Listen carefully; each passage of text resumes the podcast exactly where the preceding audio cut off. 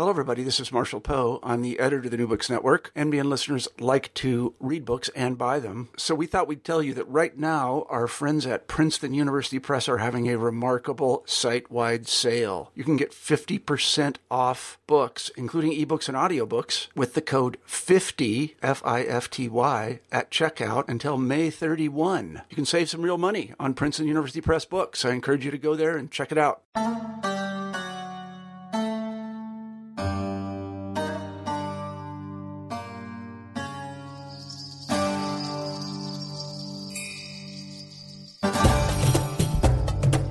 Hello, and welcome to another episode of New Books in Islamic Studies. I'm your host, Kristian Petersen.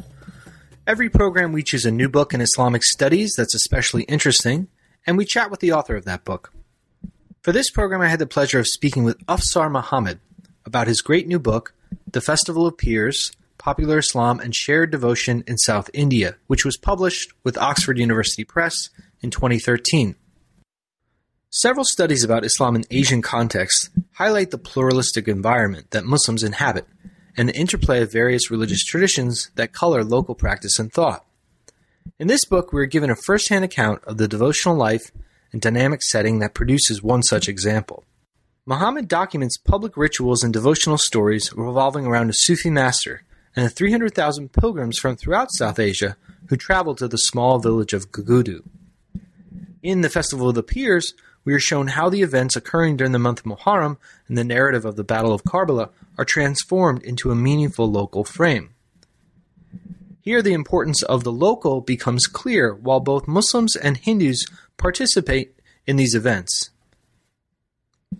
In fact, participants identify their practices as Kulyapa Bhakti instead of the more singular categories we are familiar with, such as Muslim and Hindu. Mohammad also examines the tensions that arise between these types of practices and the reformist activity of Muslims following what they call true Islam. In our conversation, we discuss frictions between mosque and shrine cultures, textual authority, the role of Telugu language, local and localized Islam, political sermons, public rituals, temporary asceticism, and religious identity. Here's our conversation. Thanks for listening to New Books in Islamic Studies.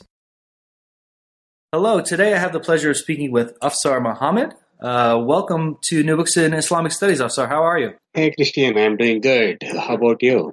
I'm doing great. I, I really appreciate you making the time to uh, to speak with us about your great book, The Festival of Pirs, and uh, I really look forward to you elaborating on this very vivid picture you you paint for us in the book. So. Um, before we get into the book, though, I was hoping you could uh, give our listeners a little bit of background about how you've got interested in Islamic studies, perhaps um, individuals that might have been influential on how you approach um, the study of Islam mm-hmm. uh, or theoretical perspectives, something like that. Uh, yes, Kristian. Uh, it's actually a long story, uh, not that easy to make it short. um, for me, everything begins at home. So when you say training, it's in two modes for me formal and informal. My mother, being a very strict Sunni Muslim, was very particular about my training in the Quran and the five pillars of Islam. It's in our family to complete the Quran before we arrive at the somewhat troublesome age of the teens. My mother would say, if you don't complete the Quran before your teens, your life would be incomplete and you remain unfinished person. She taught me Arabic and Urdu with lots of love and motherly authority as well. The training was really vigorous. Getting up at the four, before the sunrise, the morning prayer, and then at least two hours of Arabic and the Quran. You know, it's lots of memorization. So much memorization that I would see these Arabic letters dancing in my dreams. And for every act of daily life, including the nature's call, I had one obligatory verse or surah from the Quran. You know, Kristian, when it comes to story time, she would never fail to tell the stories from the Hindu classics such as the Ramayana, Mahabharata, and Bhagavata.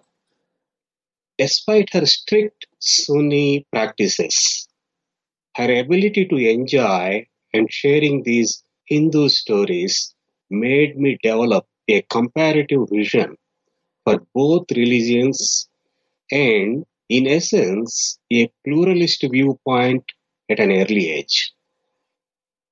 And the story is not going to end there. Quite contrary to my mother's life world, my father, being a very devoted leftist and a progressive writer, always encouraged me to read his favorite leftist writers. And now you can easily guess the configura- configuration of my personality. A cute bundle of contradictions. Yes, cute, because I love contradictions. And an offshoot of endlessly conflicting viewpoints, literally driven from pillar to post. See, stories never, never end. Again, this story took a different turn when I arrived at the University of Wisconsin Madison. As I have explained in the preface to my book, uh, The Festival of Pirs, the life in Madison made me take big leaps in my personal and professional paths. My mentor, Professor Velcheru Narayan Rao Garu, while receiving me at the airport of Madison, his very first sentence was, Oh, this is going to be a very, very big adventure for you in many ways. Hmm. then I said, Hope it won't be a misadventure. of course, adventures and misadventures are not that uncommon for me. That's a difficult and different story. At the University of Wisconsin Madison, I got an exposure to new research and uh, study methods.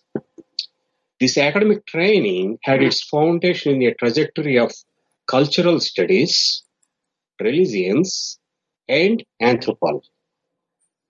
I had wonderful teachers who really loved my work and made me rethink the questions of religious identities and narrative traditions. Most importantly, they taught me how to learn and what to learn from the field and from the people.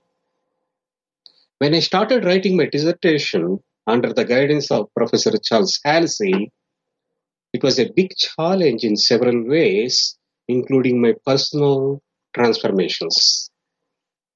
Professor Hallisey has been very compassionate and also a tough advisor. It was never an easy task to convince him about any of my ideas or arguments. He always would find a new question to unsettle me.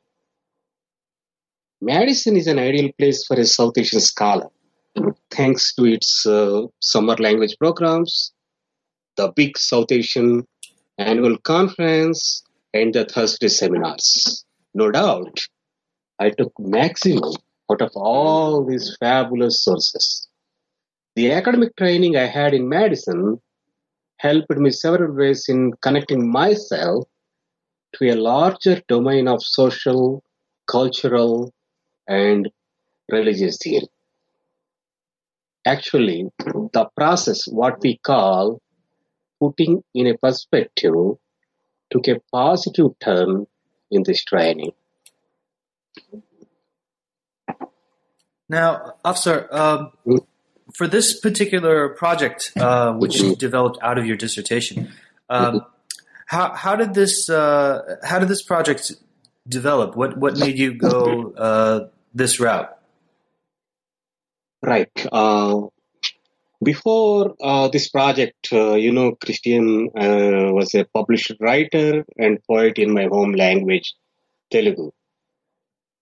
Uh, then, when I arrived in Madison, my early plan was to work on Muslim writing in India. I wanted to translate and discuss contemporary writings that explore the complexity of Muslim identity. Then, when I started my work, soon I realized that this question of Muslim identity needs a more nuanced study and mere focus on literary texts would not help me in comprehending the contours of this identity, formations, and dynamics. Written narratives are no doubt wonderful, fabulous sources. However, the real story of the Muslim identity must be told from, from the lens of oral narratives and their public manifestations. So, sainthood stories and public devotion have become my keywords in this search. And then the public event of Muharram actually is called Pirla Pandaga, the festival of pirs, that is the festival of saints in my home language Telugu. I grew up participating and performing in this public event of Muharram in my village and when I was in Hyderabad, the capital of the South Indian state of Andhra Pradesh. Hyderabad is well known for its Shia model of this public event of Muharram. In 2002, even before planning to write a dissertation on this event, I wrote a short story based on the idea how this event provides a public space for women to articulate their devotion to the family of the Prophet Muhammad. The story was narrated by a female voice, and I had a pretty good sense of how the story of Muharram and its publicness made an impact on women and other marginalized groups of a specific social setting. So this project began out of my own curiosity and love for the public event of Muharram. The stories about the historical Karbala were a significant part of my childhood. Writing this book is almost like going back to the childhood and retrieving those memories. However, I began asking a different question about this event. We know how important is this public event of Muharram for Muslims, either Shia or Sunni Muslims. But my question is, why it is equally important for non-Muslims in India?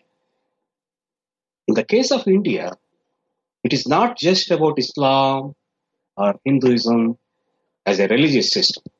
It's more about the caste system. We have several caste groups that are more dominant, less dominant, higher, and lower, and at different levels of social stratification. Despite these multiple differences and different layers, the public event of Muharram is a big thing, big event for almost all of these castes. For some of these caste groups, it's part of their caste history, and for some families, it is their family story.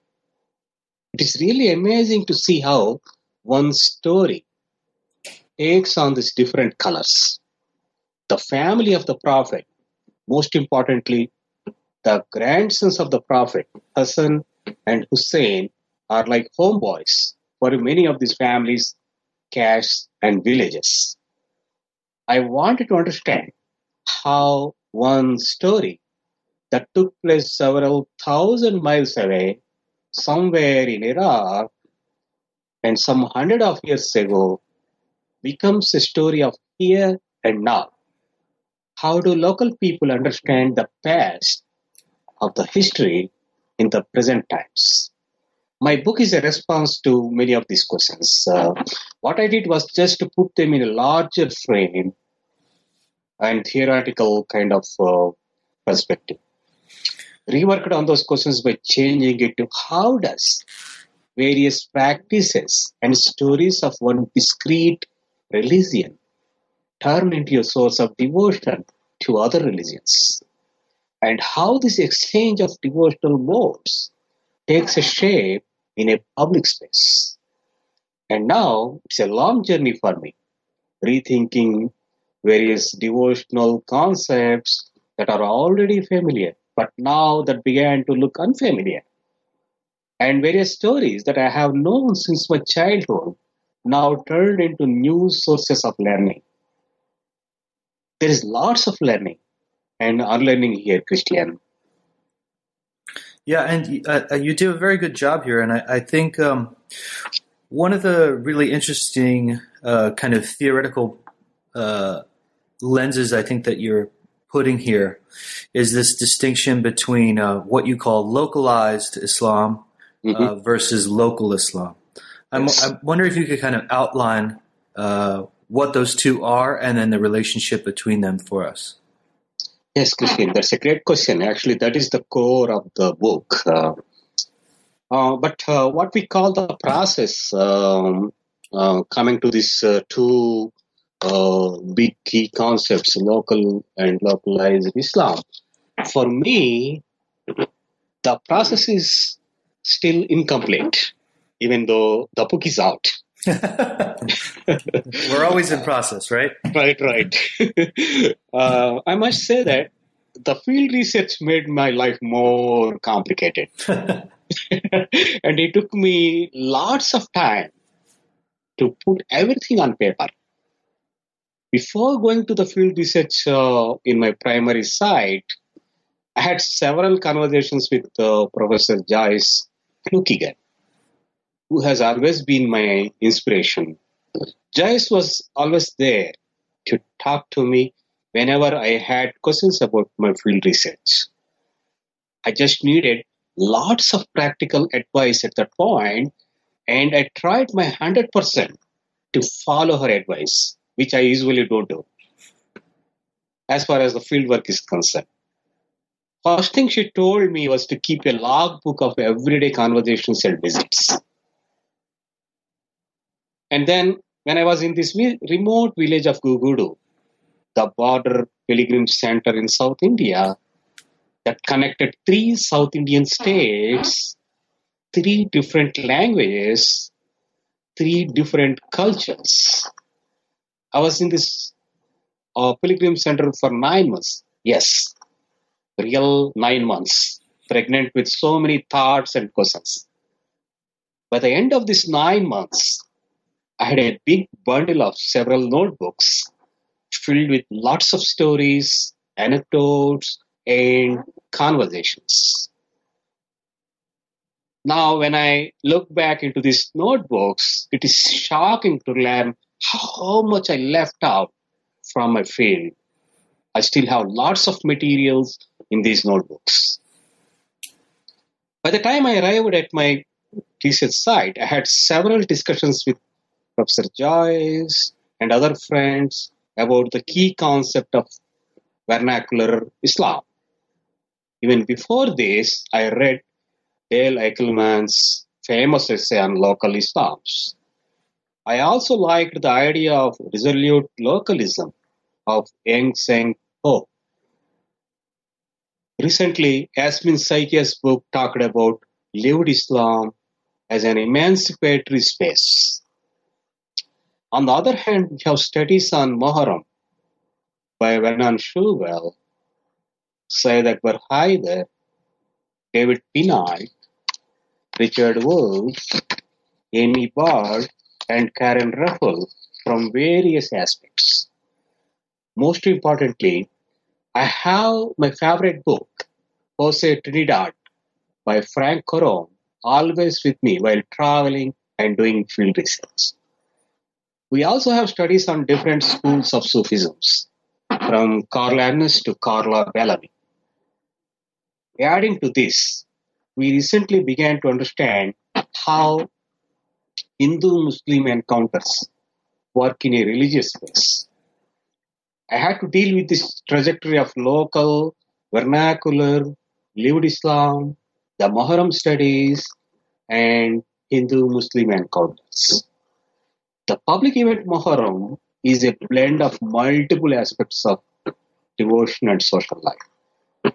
It has a fascinating literary and oral narratives, amazing rituals, and devotional practices. And there has been an interesting and intriguing dimension of Islamic mysticism. So when I started gathering materials, transcribing them from Telugu and Urdu oral narratives and translating them into English, which itself is a challenging task, I realized that my work is not just a childhood memory of fascinating stories and the night long religious displays of the metal battle standards of the martyrs of Karbala. I have to deconstruct my childhood and its tender movements, which is very painful. But it is the need to understand myself and my communities and their love for this public storytelling of Muharram. I was so fascinated by these new stories that every day returning from the field, I would narrate these stories to my wife Kalpana and son Anil. And they, they come up with new questions and then I respond to them. That's all part of process actually. In the process, based on my field experiences and various key transformations,